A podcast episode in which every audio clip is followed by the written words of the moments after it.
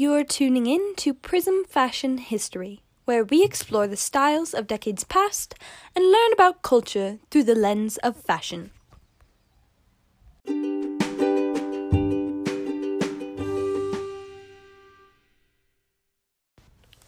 Hello, friends, and welcome back to another episode of Prism Fashion History. Today, we shall be discussing ladies' dress during the Regency era, a subset of the Greater Georgian period, enduring from 1811 to 1820. Regency fashions were a far cry from the trends of decades past.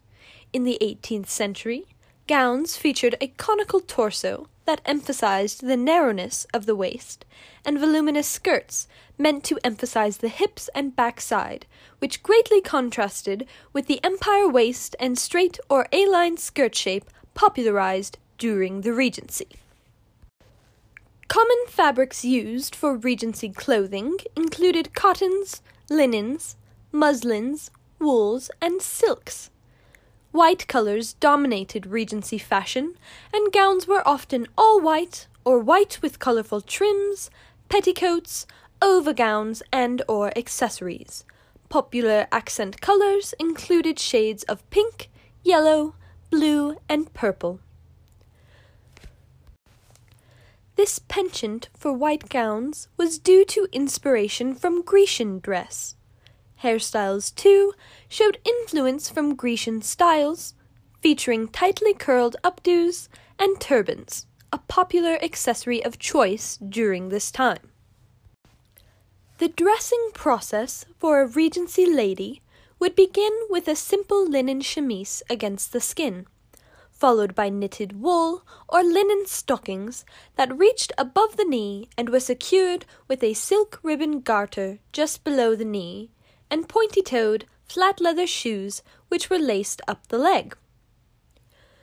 Stockings and shoes were necessarily put on early in the dressing process, before the stays, as the stays somewhat restricted movement. Pantalettes were worn as needed for additional modesty or warmth. Next came the corded stays, a precursor to the modern corset. Regency stays were meant to push the bust upward and separate the breasts, and are characterized by the inch wide, thin panel of wood that ran down the center of the chest so as to aid the separation of the bust. Stays during this time were only made to fasten in the back, so many women employed help with securing this garment. Linen petticoats were applied next, featuring straps or even bodices unseen in previous decades, after which came the gown itself. Regency gowns were often what is known as bib front gowns. Bib front gowns were actually two piece garments.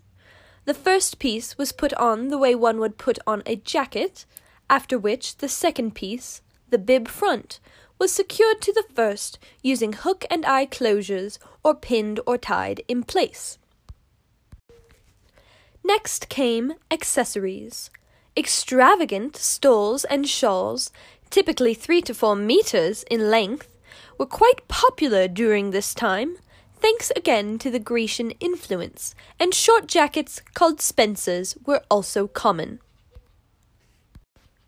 Elbow length gloves were often worn, especially on more formal occasions.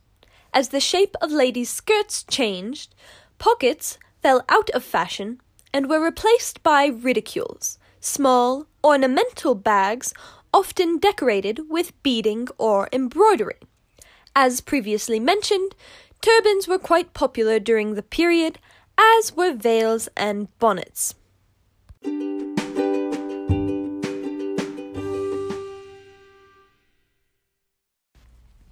Thank you, as always, for tuning in to this week's episode of Prism Fashion History. Next week, we will be discussing the once more extravagant and often ridiculous styles of the 1820s and 1830s.